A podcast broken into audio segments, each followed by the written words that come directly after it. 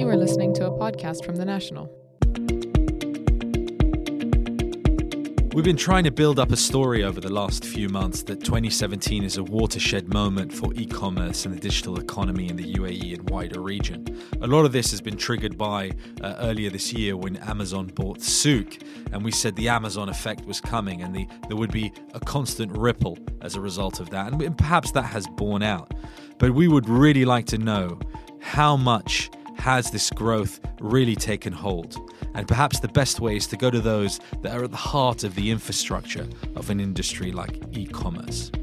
I'm Mustafa Al Rawi, the National's Assistant Editor in Chief, and this is the Business Extra podcast from Newsroom in Abu Dhabi. This episode is about how e commerce and the digital economy really is taking hold in 2017. Earlier, I caught up with Sirish Kumar, Chief Executive and co founder of Telr, a digital payments company, payments gateway, if you like. They've been around since 2014, are present in Singapore, the UAE, Saudi Arabia, and most recently in India. I spoke to Sirish on the phone in Singapore, and he told me how this really is a watershed moment for e commerce. Do you, des- do you describe Telr as a digital payments company? Uh, describe Telr as an enabler to to promote uh, digitization, uh, and and there's an ecosystem that uh, that is being formed, uh, and I think that Telr is an eco- uh, is an enabler of that digital ecosystem, uh, and more importantly, what it means also is that the front end offering for uh, for the merchants, particularly, or for the online entrepreneurs, is to is to ensure that they are able to accept uh, payments uh, from anywhere in the world in any currency, uh, and whether it is through social media, whether it is through mobile app or through the website. I, mean, I want to pick up on uh, some of the things you touched upon, such as social media and, and the merchants. But just, just so that the people out there who might not be familiar with with Telr, um, you you sure. you are a payments gateway uh, for online digital payments, mobile. Uh, you, you, know, as well as uh, regular online. Um, we, I think you could also be described as a fintech company as well.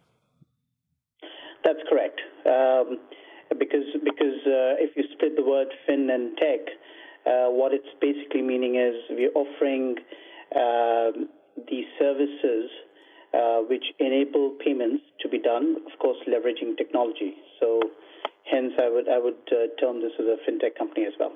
I mean, one of the reasons why I was keen to talk to you, Sirish, is because uh, you you sort of sit in the middle, right? Of as you said, this sort of digital ecosystem, and I really wanted to get your insight into how that's growing. So you've got a base in Singapore, you're active in the UAE, you're active in Saudi Arabia, you're most recently active in India. So you've got a really good perception of um, how the different markets are working in terms of uh, the digital economy, uh, and particularly where e-commerce is concerned.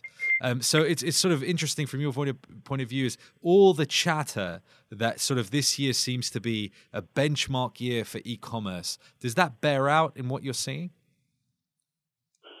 Um, I would absolutely agree with you, Mustafa, on this. Uh, if you really go back to to the reason why Telr was born and where it's going, uh, there is there is a, a, emerging market play that is uh, gaining prominence from a perspective of leapfrogging uh, from one stage to another stage. And as you have always seen, emerging markets tend to uh, not necessarily reinvent the wheel, which you've seen in the in the other developed and mature economies, but they would rather look at what's relevant. And there are two, three steps which are kind of uh, you know ignored, and then there's a leapfrogging that happens. Uh, and what has happened in the last, particularly in the last 12 to 15 months, is uh, that there have been two models that have been um, coming and, and which we kind of feel very excited about because of the reasons that I'll mention to you in, a short time. Uh, the, the, the countries that you mentioned are very uh, important from a perspective of driving innovation uh, in the digital space. Um, and what you're also seeing here is that the governments have played a very uh, important and positive role uh, in all the economies that that you've talked about. We uh, we believe that the governments have realized the fact that the cash to cashless initiative uh, tries to uh, you know achieve multiple objectives eh, with one uh, such with the, with the initiative of moving from cash to cashless. So, for instance, the cost of this of cash is humongous. Second is that the uh, revenues that, and it's been proven time and again, that as the cashless comp- composition of the economy goes up, there's a, a direct correlation with the GDP growth rate. Now, as you uh, also start looking at the changing dynamics, particularly in the, in the countries like Saudi Arabia, UAE, India, and countries in Southeast Asia, there is a convergence of three things that's happening. One is the millennials. Uh, second is the cost of ownership of a smartphone going down tremendously. And third is a very high social media penetration. What this then does is that it then opens up avenues of innovation wherein you are able to see that the entrepreneurs are able to reach out to much larger population. At the same time, they don't need to spend lots and lots of dollars or dirhams or Indian rupees uh, to get the minimum traction that they would require in the first part of their business. From my point of view, that all makes sense, and it definitely you know goes in line with the narrative. But e-commerce is growing, digital economy is growing, but also there is a definite trust gap. And certainly in the UAE and Saudi Arabia, cash on delivery remains, you know, the majority of the of the way transactions are done here. Um, you know, on on average, you know, at least sort of seventy percent um, are, are are people using cash on delivery, and I don't think that's because people are unbanked in the UAE, at least anecdotally from what I've heard from a lot of people in e-commerce, it's actually because there's a lack of trust in a lot of the merchants, in a lot of the companies they're dealing with. They'd rather see the item or get the service before they actually hand over their money. So how do you cope with, you know, that it just takes time to build that trust and sort of off the back of that, does Amazon coming in immediately give sort of a steroidal injection of trust into the into the space? Uh, so, you, so there are a few things that I will also try to uh, mention. Uh, when when you look at the uh, port, any portfolio approach, uh, yes, the figures do show that 70 to 80 percent is still cash. Uh, you have also seen in the in the recent years that uh, countries like Sweden have completely, you know, moved towards cashless economy. countries like UK has now started seeing that cash is lower proportion as compared to the cashless economy. What we will see in the future is, um, and if I now try to nail it down to specific businesses, uh, when Telus started, we we saw that uh, this was one of the most important discussion points that we had with our clients. Over the last three years, what we've seen is that these clients have, and these clients may not be just government; these are clients also in the private sector uh, the proportion of the cash has gone down from 70% or 75% to anywhere between 50 to 55%. We are also seeing in certain verticals that the proportion of cash is is gone down now to 30 or 35 percent uh, in the last three four years, and specifically those those customers that that uh, we have been um, uh, servicing.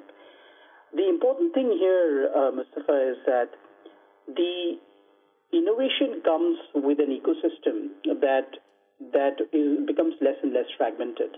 So, for example, uh, the cash on delivery was uh, it does exist because there's no alternative. But we are all very clear that the time it takes for a merchant to get back the money in cash and delivery is, is at least 10 to 15 times in terms of the period uh, as compared to a cashless mode of transaction. Second is that the cost of doing a cash-based transaction is much higher because what you do is you engage multiple people, uh, first of all, to reconcile the cash. Second is then someone has to go and deliver the cash in the bank. And at the end of it, there's again a reconciliation done.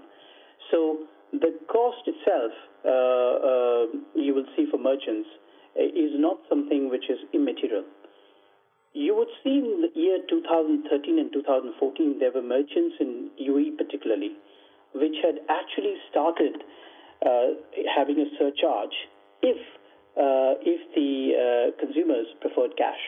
So there was anywhere between 10 to 13 dirhams of surcharge if the if the consumers were preferring cash as a, as a uh, method of payment.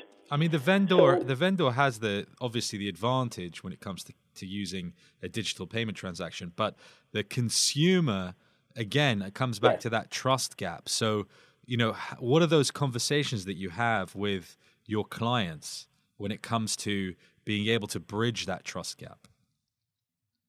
So we had uh, we had basically. Uh, be, you know, if, if, if you term it in terms of a survey or in terms of a conversation with merchants, the three most important factors you'll be very uh, you know, surprised to see that one the topmost factor for becoming online is that, uh, or, or making the consumers accept online payments is not the trust, but it is the method of convenience. And second is the awareness level. And then, of course, you have this perception that online uh, transactions are definitely uh, much riskier uh, than than the offline payments. So you will need to segment the kind the the demographics of uh, the online population. So you will you will see that in the online population, for example, if you are uh, anywhere uh, between 25 to 35 and 35 to 45, uh, you are already a person who has been using a device called a mobile phone as compared to a desktop um, for majority part of your life. Uh, the second is that if you really start looking at mobile phone, the mobile phone then makes you more comfortable uh, because you're spending more and more time uh, online, and this results in more social conversations. And it also means that you have more visibility of various services and products that, are, that you can see on the mobile phone. So that population that is there, that is actually more keen to not carry loads of cash in, the, in their pockets. Second is that they obviously do not have much time to look at the mode of settling in cash. For example, where do I meet you? Or do you have the change? Uh, when we meet, well, I don't have enough change to to complete this uh, this transaction. Um, or I actually um, uh, can think about settling in cash a little later because uh, this is something I don't prefer. You, again, so. you're, you're, you, I think demographics are with you, right? I think uh, trends are with yes. you because you know the younger generation the millennials are comfortable with it. And certainly in the future as as people grow and, and they become sort of um, the the middle demographic they'll be very comfortable with it. But I, i'm still sensing from the you know the sort of older generation now that that hesitancy. And it may not be because of you know a, a weakness in the digital payments ecosystem. I mean i think that's pretty strong. Um, and I'll give you an example why. Because both yourself and the co founder of Telr, Elias Ghanem, you both came from PayPal. You yourself in Asia and, and, and he in the Middle East. And PayPal's got such a good brand. It's almost like a bank these days, um, or even better than a bank. So, you know, I certainly have no issues with trust when it comes to PayPal.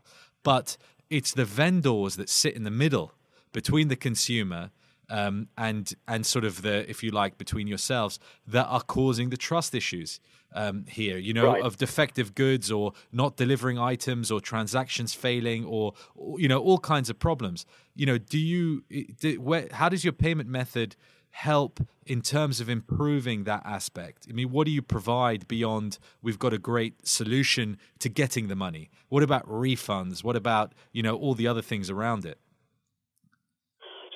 point, Mustafa. In fact, uh, if you really look at uh, our role, our role is to work uh, with the other players in the ecosystem, particularly banks, uh, particularly schemes like Visa and MasterCard uh, or American Express, Uh, and what we do is that there are, uh, just to keep it very simple, when you as an online entrepreneur now are wanting to start accepting online payments, there is a KYC documentation process that is first uh, looked at by players like Telr.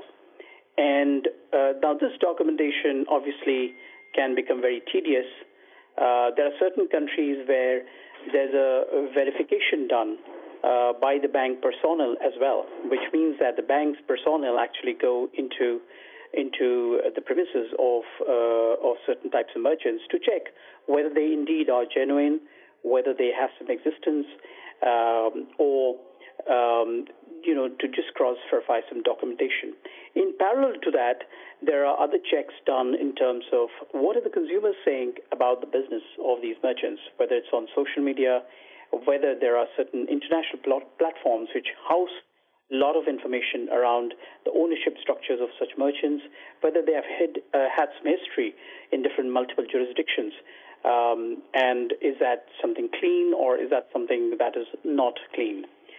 Once this this kind of uh, information is retrieved um, uh, about the merchant and and and the documentation is collated, the banks then have their additional checks uh, in terms of uh, uh, you know, getting into more details uh, on the background of the of the founders and of of the people who own the business.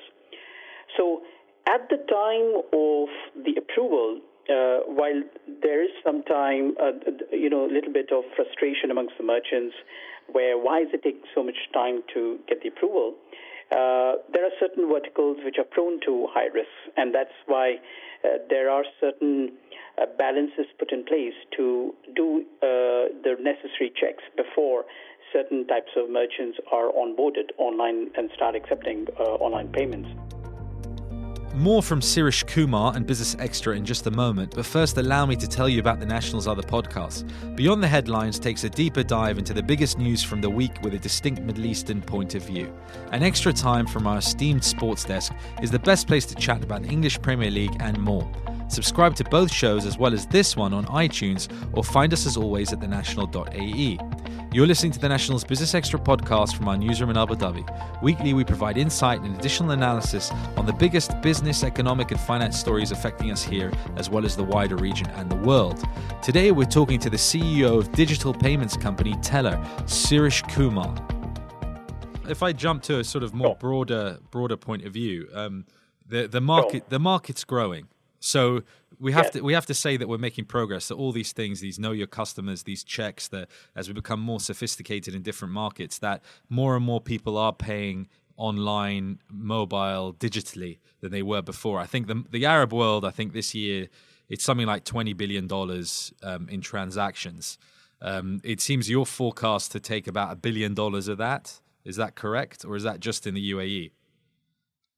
Yeah, this is just in the UAE that we forecast, and and uh, t- to your point about the twenty billion dollars, I think one of the things that I will say that uh, when we started looking at various inputs from the uh, from the uh, the consultants and the various res- research reports in 2014, uh, the the best estimates were two billion and three billion dollars, right? Uh, so the acceleration that has happened is is uh, unprecedented. Uh, the, this figure of $20 billion, for example, you see, I'll not be surprised that if after one year this number actually for same year of 2020 is, is put forth as $40 billion. Uh, so the important thing here is that the uh, if you really look at the growth that is happening, the top uh, five markets uh, across the emerging markets that will really leapfrog in terms of e-commerce are UAE, are Saudi Arabia, are Indonesia, and, and countries like India. So we, we also believe that we are in the right markets uh, where the growth has just begun. Uh, and more importantly, what the governments have done is uh, they have started thinking about specific regulations to safeguard the interests of consumers, to safeguard the interests of the merchants as well. And we think that uh, whether it's the central bank in India, whether it's the central bank in Singapore or the uh, Monetary Authority of Singapore, uh, and the, and the regulators in in UAE uh, and and Saudi Arabia, uh, we believe they are also way ahead of the curve uh, because they have continuously been connected to the various regulators across the world in the area of e-commerce. And, and what they have been doing is coming up with regulations that enable the acceleration. But it's it, but it's also meant that there's been a huge you know sort of growth of fintech companies. And if I look at your space and I, I look at the number of people who are trying to be sort of digital payment gateways or enablers of the digital ecosystem, Network International, CC Avenue, PayU, Payfort. Then of course you've got the big one, PayPal. So um, you know, can you all succeed? You know, is it growing fast enough with all this all this sort of fuel behind it to ensure that you know, you know that everybody can win, or is it going to be a sort of quite a tough competitive battle out there? So it, it is also uh, important, Mustafa, to understand uh, that uh, each one, the names that you mentioned, and in the future, the players that you will have, uh, each one will have a specific role to play and contribute. So, for example, uh, where Telr is going is going to be a payment aggregator plus strategy, wherein what we do is we partner with, with various uh, uh, software management companies, uh, or we also partner with other ecosystem partners, which facilitate more than one kind of service to be given to the merchants, right? Yeah. So the uh, it becomes more towards a service model than just a pure payment gateway model, right? Uh, the other thing that you will see is that uh, as of now, the there are if, if you if I have to tell you visually, uh, there are three pies that you'll have to look at. One is a smaller pie, which is the online commerce, uh, which is where um, you know we have been focusing on uh, because of the of the emphasis in the last two three years. But then you will also see markets like bill payment segment, uh, you will see B2B uh, segment opening up. Over and above these two segments, what you will see is many other such verticals that will come up, particularly in the uh, the sharing economy space or in the space where you will also see more hotels and more education sector opening up. And this is again, these are uncharted territories. These are sectors not yet tapped by the payment companies.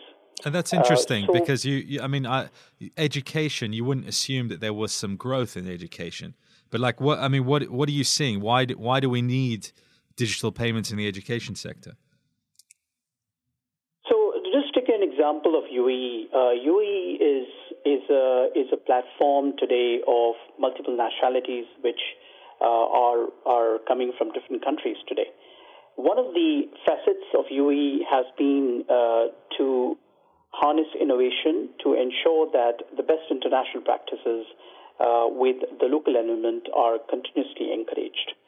Now, if you really look at education, for ironically, uh, today you have um, many international schools uh, in UAE uh, wherein you're embracing expats and the children to be either teachers or, or students.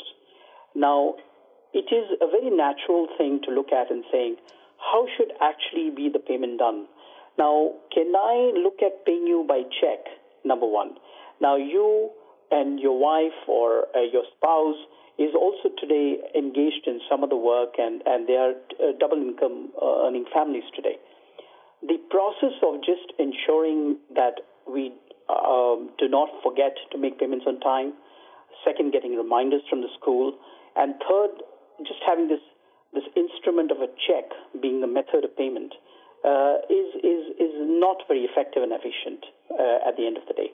And I'll tell you now from the school side or the college side, the process of collecting the check and then crediting in the bank and finally getting the money is, is, a, is a long time. We talk sometimes of 20 days. Sometimes there are schools and colleges coming to us and saying it takes 25 to 30 days to finally get the money in the in the bank account from the time the check has been received. Now, in these times, uh, we should not have people sitting uh, in in the schools and colleges and universities uh, trying to chase the parents to to give the money. Second, then if I call you up and say, "Hey, Mustafa, your your uh, fees for your child is, is yet to be paid," and you say, "Well, I've already made that payment," so the the fallout of that is that there is no updated reconciliation process today, which creates a lot of friction between the parents and and the school staff.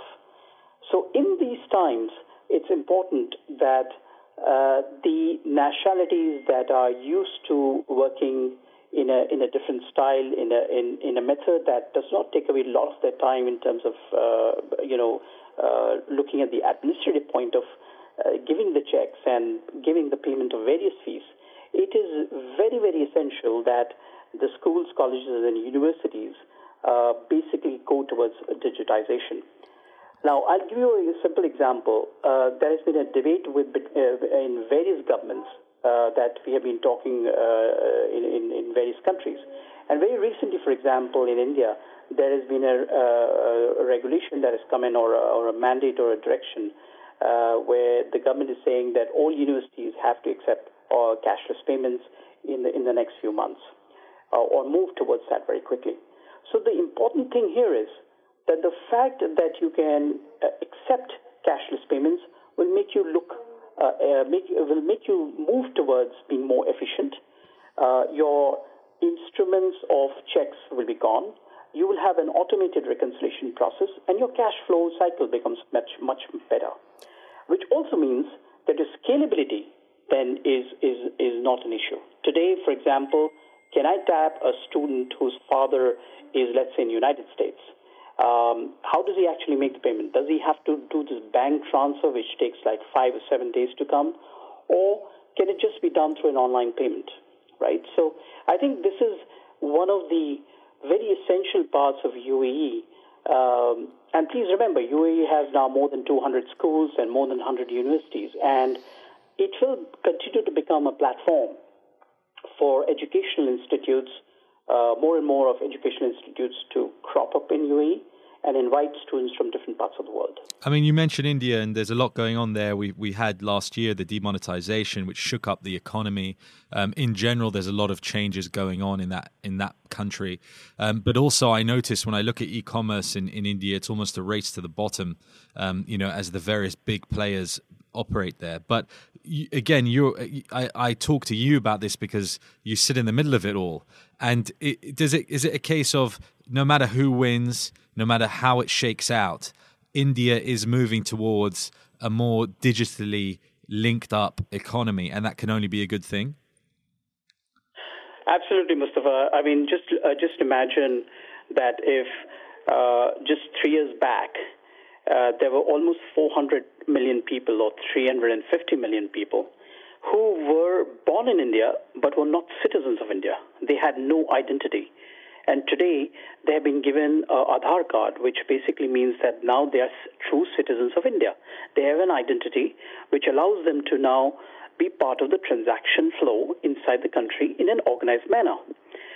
And this has been a very significant change that has ha- that has happened in India. And you you're now seeing that more and more such initiatives are being taken in different parts of the world.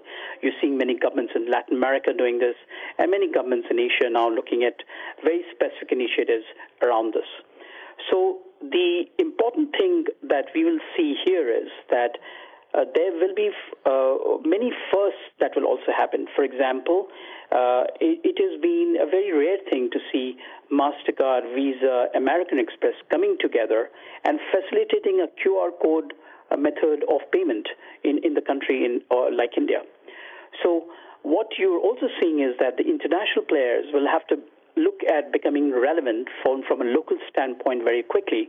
Otherwise, you will have local infrastructure and local systems uh, able to, uh, to meet the requirements of a particular country. And the last thing there, Mustafa, is that uh, the, the, if you really look at, the, at your statement of whether uh, the, it's an overcrowded market in the payment segment, uh, I believe that the journey of uh, enabling digitization has just started. And payments is one key component which will run through any vertical, whether I'm collecting fees uh, on behalf of uh, a landlord or uh, or the tenant has to pay monthly fees or is it uh, you know uh, look at diagnostic centers look at hospitals all of them will have to come to come to be part of this wave of digitization and from from this perspective if you naming the players in this industry we we can just count them in number of uh, you know in our hands. For example, in India, you don't have more than nine or ten true payment aggregators or online payment aggregators in such a large country like India. It's a, it's the same number you'll see that in UAE. So is that uh, is that uh, something that uh, has a, is there a room for others to uh, come in and, and innovate? Absolutely. And what will happen is that each one will finally settle down in a particular space in which they have to uh, kind of sharpen their offering uh, in, to the market. But what you'll also see is that consumers for the next five, ten years will be given the choice of payment methods. So whether it's debit cards or online banking or credit cards or wallets uh, or prepaid cards. But after five or ten years, what I expect is that the consumers will themselves then make a choice of the preferred payment method. But as of now, it's a time to give more choices to them and let them then choose which is the payment method that they they prefer. Sirish, you know, I can I can hear your passion. You know, you are a very passionate man when it comes to this industry and, and your company. And in May, uh, Telr did a Series B investment round. You, you raised around three million US dollars.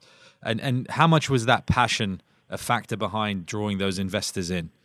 Did they did they take your take your story on? That's a that's a good a good question.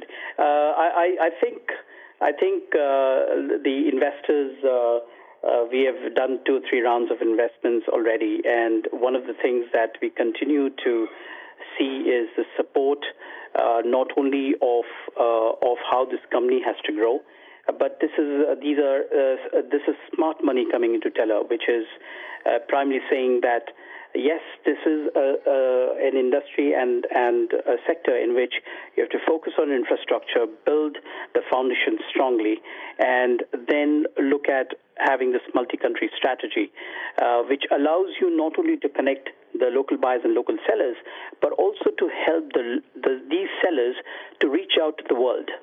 Uh, and and I think we we've uh, had case studies to show to our existing and new investors time and time again that how small merchants uh, have grown over a period of three four years with us as we have grown with them, and how they have expanded from a small uh, start they made.